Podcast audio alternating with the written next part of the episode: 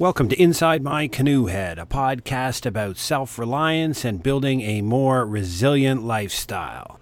Hang on and join us for your latest emergency preparedness information, building a better you in the face of life's disruptions, and all those other crazy stuff that's driving us nuts in today's world. I'm your host, Jeff. Let's get at it. All right, welcome back to our next episode, which is a continuation of our Emergency Preparedness 2.0 series that we're doing here on Inside My Canoe Head. Today, we're going to start a part one of a two-part series entitled, This Winter is Going to Be Hard. And what I mean by that is we need to investigate as preparedness individuals what is going to be happening downrange, what's going to be happening in the weeks and months to come, not necessarily what is going on at this very moment, because that's called foresight. We want to make sure that we are paying attention to events that are likely or potentially could occur, and then conduct the appropriate analysis of those events to determine whether our current preparedness mitigation efforts need to be adjusted or otherwise amended. So in that vein, we need to look at the world as we know it today. And as you know, I live here in North America, in Ottawa, Canada's capital city. But we're not far from our friendly, wonderful neighbors to the south. The wonderful Americans are going through an existential crisis on their national identity and where their country may head in the coming years. Now, elections are always popular, but elections at the world's most powerful country are exceptionally influential to all of the world and how other countries will behave and conduct themselves on the world stage does to a degree have a large effect based upon who is in the Oval Office in the United States of America. As a public policy PhD student, I can tell you emphatically, that is true when it comes to those people who call themselves public policy entrepreneurs. Those are those individuals out there who have a solution, but not a problem. They have a certain thing that they wish to have done in public policy, but they don't have the problem to allow that to happen. That's called a public policy window. Those windows open periodically, and sometimes they're as a result of a foreign election, especially an American election. If you get a very specific type of leader in the United States of America, irrespective of what side of the spectrum they may fall on, they have certain viewpoints around the world. And they may or may not facilitate another leader's desire to invoke an action, change a major public policy, create new or break old alliances and ties. And a lot of that does depend on what the guy with the biggest muscle on the street is going to do. And that's the United States of America now, and it will be for decades to come. There's nobody even close to catching up to them when it comes to both economic and military power.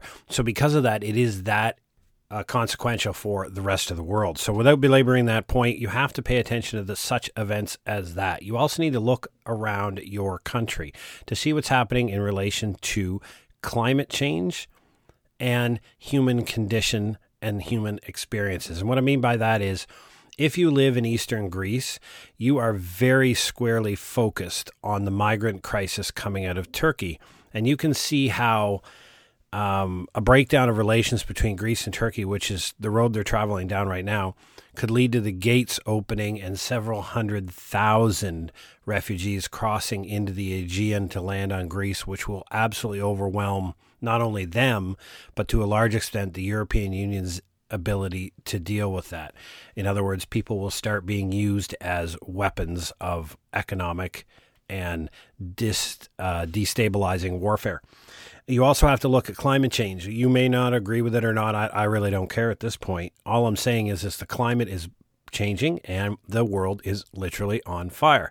And we're now headed into winter weather season where you're going to see quite a number of new storms. So I know there's, hurricanes have been doing their darndest to smash the heck out of the United States of America. We also have winter storms coming. And listen, I love it, but the Canadian winter is on its way back in. So everybody has to understand their vulnerabilities is point number one. And it's specific to your situation. And from a macro perspective, we're talking about looking at your city, and what vulnerabilities your city has. Micro, what vulnerabilities your neighborhood, maybe your house specifically does, what your family does in relation to other things that we've talked about in preparedness. Then you have to understand the threat analysis. And the threat analysis usually goes down two pipes. One is what we consider what is likely to happen in the near and the medium term, and then is what's the most dangerous to happen. And really, if you consider those two things and take those into account, you'll capture everything in the middle. And this is why threat analysis is often overlooked in individual emergency preparedness, because everybody thinks at the higher levels, yeah, sure, all of these emergency management organizations need to look at threat analysis. But I'm going to encourage you that you need to, and you need to take it from the perspective of your vulnerabilities, where you are physically, geographically, emotionally, spiritually, and where your family situates in the multiple locations they probably are. That's your responsibility. That's not the government's responsibility to do it. But what you're going to see all around you is information. Now, we know, listen, there is tons of information out there. Just look at the internet. I am one of little over 1 million podcasts on Apple. There are several hundred YouTube channels on emergency preparedness telling you to buy everything and run away and hide in the woods and pray for whatever God you pray to come save you or whatever it may be. Everybody's got an angle on it. So there's tons of information out there. But what you need to become is that expert who can just cut right through that noise and the junk and go right for news sources. And what do you want to find out? You want to find out what facts are. And remember, facts, your facts and my facts, there's no such thing as different facts or view on facts. A fact is something that it is what it is. Now, you very well may have an opinion on it. You may have a rationale behind it, but a fact is not something you agree with or disagree with. A fact is something that is, it's an absolute. It is, in fact, pardon the pun, true. What you want to be careful of is analysis. See, what you're going to have is you're going to have a whole bunch of news agencies. And remember, I bash the media a lot on this channel, but I do it because there are 5 corporations that own the U.S. media writ large. And because the U.S. media is so important on the face of this planet, they have such a large influence. Those 5 companies are large donors to the political process. So I'm just going to leave it there as to their analysis and how much you can put into honest reporting and journalism. Journalists out there are doing a fantastic job of garnering facts. What they do an absolute abysmal job of is putting analysis into that. So because of that, what you need to do is take their analysis, what they think may happen and what it means, and you park that to the side. You're looking for facts, facts that you can take and put them in context of your vulnerabilities and the threats that you believe. And now what you have is a rock solid piece of analysis that's going to tell you what is coming down the pipe, what is approaching, and what you and your family are going to likely face. Because remember, this channel is all about individual emergency preparedness, and it's about helping you and your family. We're not here to save your city. We're not here to save your state. We're not here to save the world and tell you what you need to do to participate in that kind of level event. We are here to make sure that you build that layer of resiliency and strength so that when disruptions happen, and we know they happen, your piece of analysis that you put together will tell you that you can bounce back better, that you're less disrupted, you're less shifted off, you can carry on the life that you want. Because again, principle of this podcast is we are not people who want to run to the hills. We are people who want to carry on our normal lives, practice our religion and our faith, do the things that we love, hang around the people we love, and generally get through life in the way that we want to. But we are concerned about preparedness because the world's a little shaky, it's a little bit on fire, and there's some great deal of uncertainty out there. That's what this podcast exists to do. So what we're going to ask you to do first in this case is look at the fall. Now that's 10 minutes of preamble to talk about it, but it's exceptionally important. This fall is going to hurt. And it's going to hurt because no matter who wins that United States election, there's going to be significant disruption in U.S. politics. Why does that matter? Well, because I am a Canadian, and about 72 to 78%, depending on your industry, of our economies are interrelated, and there are billions of dollars of goods and services that go across that border every day. So my society is intertwined with my American brothers and sisters. You cannot separate that, because so many things that we do on the face of this earth are about coalitions, are about a group of like-minded nations that get together to solve the world's problems, or what we think are the world's problems, because we don't always tackle what really matters. But the theory is, listen, folks, that's going to get very disruptive and have a lot of effect. It can have what we call downstream effects on other industries and other portions of the economy. Forget the stock market. That sucker goes up and down. We're not really concerned about that. We're concerned about how the effects it has in the industry and the industry you may work in. Because don't forget, one of the vulnerabilities you have is if you're a single income family, or I'd argue even a dual income family, and you have two jobs or one job, and that's what you pay all your bills with, that's a vulnerability. Because if that job disappears tomorrow and that funding is not there, you better have a preparedness plan for where the next dollar is going to come from. Now, if you're necessarily prepared, you've got several months tucked away, great, fair enough. But what I'm saying is that understand vulnerabilities include your job, not just the food supply, not just the power supply, not just other things. But we also have to understand that the fall is also going to be a big deal when it comes to COVID-19, because within the pandemic, you have an increased uptake of cases. Some call it the second wave. I'll reserve judgment on that. However, what I will say is that the normal influenza is coming around, and this is the influenza season. So what we start to see is an uptake in normal influenza. And the problem is that the diagnosing between the two is going to be exceptionally difficult. So if you look at the PPE that has to be worn by people in the healthcare administration and the people and the efforts that they're going to have to undertake when a patient presents themselves with flu-like symptoms is going to be exponentially difficult when you have the normal tens of thousands of additional cases showing up at emergency room and doctor's offices that are not COVID-19. They are a flu virus, not COVID. But the doctors can't tell the difference, so they have to treat everybody as if they had COVID until otherwise proven. And in that case, you will see a reduction in the number of cases that a doctor's office can see at the same time.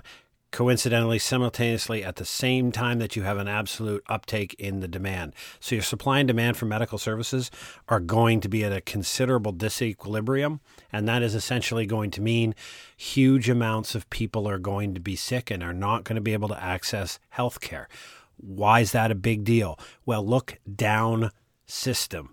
People need to go to work. When people stop going to work because they're sick or they have to self-isolate because they may have come into contact with somebody with COVID-19, but it was probably the flu, but they're not certain, so they still have to self-isolate. Follow that through all of your industries, and you start seeing service industries, which will be the biggest hit, which will have a reduction in the number of people available for work. So we're not saying that anything in the stores from a supply chain perspective are going to be reduced. I am predicting that you're going to have a far more impact on the supply of labor that is available within the economy because of this pandemic. Now, a lot of people have been able to successfully transition their position or their job to an online experience, which for them, that's fantastic. You can probably sniffle and snuffle your way through a bunch of Zoom meetings and at least get some of your work done. Fair enough. I'm talking about all the other people, as Bernie Sanders would call them, the people who need to shower after work. Those group of people are going to be in significant difficulty because they've fought through since March a lot of regulatory framework, necessary or otherwise, whether you agree with it or not, to deal with a pandemic. Now we're going to add the influenza on top of that. We're going to add falling temperatures, which is going to drive all these human beings back inside who were outside. And now when you're inside, the infection rate or the transmission rate, the vectors of transmission are exponentially going to grow. And then based upon some of the World Health Organization statistics, you're looking at the beltway, as they call it, between 5 and 15 degrees Celsius on an average daily temperature inside and outside inside or outside, sorry, is specifically where the virus has its highest level of transmission. So you're essentially driving people inside, you're driving them close together, you're forcing them to congregate at the very time when we have not only the regular influenza, which is why that peaks this time of year, but you're in the middle of a COVID-19 pandemic. So we are setting it up to have a very sick population. I'm not talking about exponential growth and deaths and all this tinfoil hat garbage you hear on TV. I'm talking about you're going to have a lot of people sick, and very few of those people are going to be able to throughput through the standard healthcare system, irrespective of what country you're in. And therefore, they're going to be self-isolating for one reason or another, whether they know they have COVID or not, which is going to affect the supply of labor. The supply of labor goes down, it starts to affect your ability to access goods and services. If only a third of the cashiers are open at Wally World or at your local grocery store, that'll create lineups, that'll create frustration. It just starts adding layers of anxiety to society. And with all that, everything else in preparedness teaches you to learning to understand all of the things that could happen. And I go back to my earlier episode that we did in the first series on emergency preparedness on first steps, things you should do.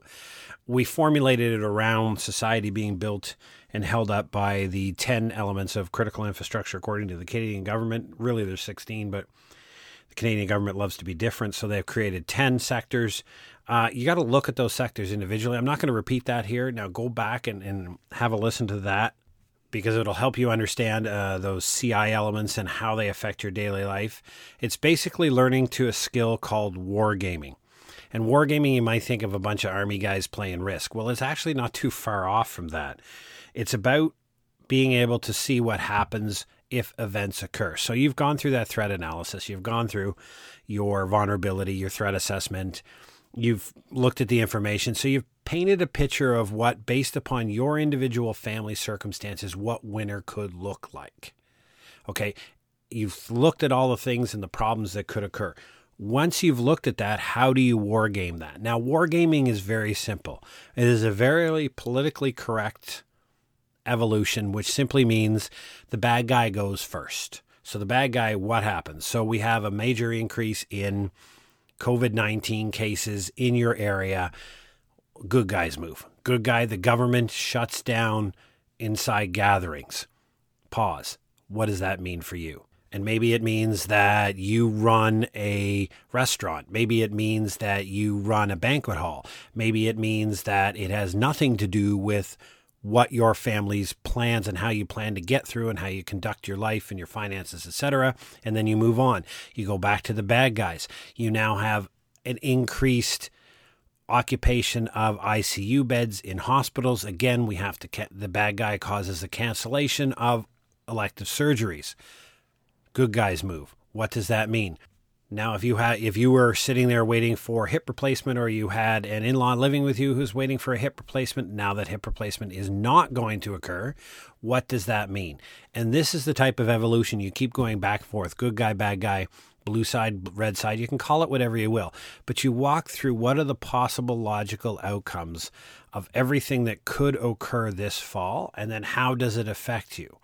And when you get good at wargaming, you can basically sit there with a cup of coffee and think out loud, or just think in your head, however you do it, and just figure out, if this happens, okay, this is likely to happen. If this happens, this is what I'll do. And because what you do, it is one of the principles of a philosophy that I follow is Stoicism. And Marcus Aurelius and some of the bigger speakers in Stoicism say you start your day off with by saying, today I'm going to meet a bunch of worthless, horrible people that are going to be rude and ignorant, and they are going to treat me like trash. And then you decide how you're going to deal with those people. And you do that even before you leave the day in the morning, so that when you run into that rude, ignorant individual in the grocery store, you're ready to deal with them because you've already had that thought process. So listen, just understand that what we're facing this fall is not going to be a collapse of society like you see on YouTube. You're not going to have a massive economic collapse. The world is not going to fall apart. Law and order is not going to break down.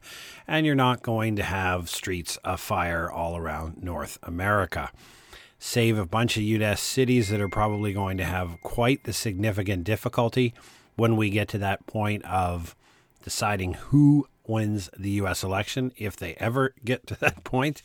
But here in Canada, listen, we're not going to face that kind of disruption. What we are going to face is a winter where you have a lot of difficulties in a lot of sectors due to availability of labor, due to government decisions. We have our own federal government who has some significant decisions to make when it comes to how they're going to allocate funds. There is simply not enough money to continue a CERB-like benefit here in Canada into the spring and the fall of next year before we see a vaccine, which is probably for the general public, even in the best case scenario, not until September, October of 2021. So people are going to have to figure out taking care of themselves because that government money supply is going to come to an end. Now, I will throw it out there, and you get mad at me if you want to, because if I make you angry, maybe I'm doing something right.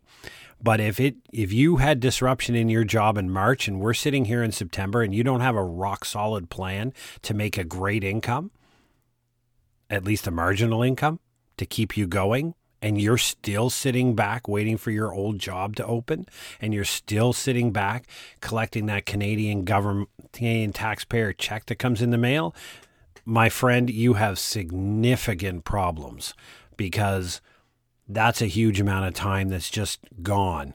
Unfortunately, it is what it is. Remember, we at this podcast talk about a couple of very important things. First and foremost is that basic preparedness question. It's the foundation of everything that you're going to do in preparedness. Who is responsible for your outcomes? And if the answer is the government has to come save me, I want the government's free money, and that's what they owe me, best wishes to you. But if you believe that you are responsible for your own outcomes, you've got to also understand that we are not alone. You are not alone. And the big message about this winter's going to be hard is that you're going to have to reach out, or you should be reaching out to members of your community, whether that's your individual faith community, a community organization you belong to, your neighbors, because everybody's going to be having a rough winter for a whole bunch of different reasons and circumstances. And we're not alone. Listen, humans are gregarious creatures. We need each other. We do better with each other. We don't do better on lone wolf. We're not better alone. If you think you're going to grab a go bag and run into the woods, I'm here to tell you that you have a very low probability of success, even in the short run. What I am going to tell you, though, is that you will have a huge amount of strength by growing something called your social capital. And that's your social capital is all about those linkages and those bonds you have with other human beings. Because what that does is it creates a sense of security because you have a group of people and you're all watching out for each other. But on top of that, you have access to each other's resources. And I just don't mean physical resources. I mean intelligence resources, connections resources, community resources. I mean, when you create these groups of like-minded people who are just here for each other, it's a sense of the 1800s that we have lost as a human race, in that we used to have villages and they never used to be above about 150 people, maybe 200 at the highest rate, but most villages were never more than 150 because they had everything internal to them. Everybody helped each other out. There wasn't a government that needed to feed anybody in down times because we all fed each other. If somebody's house burnt down, we all went and helped rebuild it. There was a sense of community now. That, sure, people will say you can't do that now in the 21st century, whatever. It's all BS. Sure, you can. But we've gotten away from it. We've transferred all the responsibility for downturns in our lives to this magical thing called government that's just going to come riding in on a white horse and rescue you from everything. Build that sense of community. You're not alone. And there's some great sayings like, through adversity, we see strength. Like, seriously, look around. If you could get 15 to 20 of your local friends and families in a tight little group and throw up a Facebook group and everybody becomes members and you throw up, how's everybody doing? I got some recipes. Here's some funny videos. You build a connection. And so that when somebody has a difficulty, they're far more likely to put their hand up and say, hey, you know what? I'm just having an issue with this. Is anybody out there know how to help me? And you start seeing great things happen in communities. You start building resilience across the community, which creates higher, more resilient individuals and families, which means you are going to be able to draw on this if you ever need to. And maybe you won't. Maybe you'll just be a contributory to it. But that's a huge deal. So what we're going to do next week on Inside My Canoe Head is we're going to go through a scenario management. We're going to pick a couple of possible scenarios for this fall. I'm going to walk and chalk our way through it, do the vulnerability and threat assessments, and see what we can come up with for amendments to your emergency plan. So in the meantime, thank you very much for taking the time out of your day to listen to us here at Inside My Canoe Head. My name is Jeff. Come over, visit us at our business address at www.preparednesslabs.ca or follow me on all the social media at Inside My Canoe Head. You have yourself a great day, and we'll see you next Monday.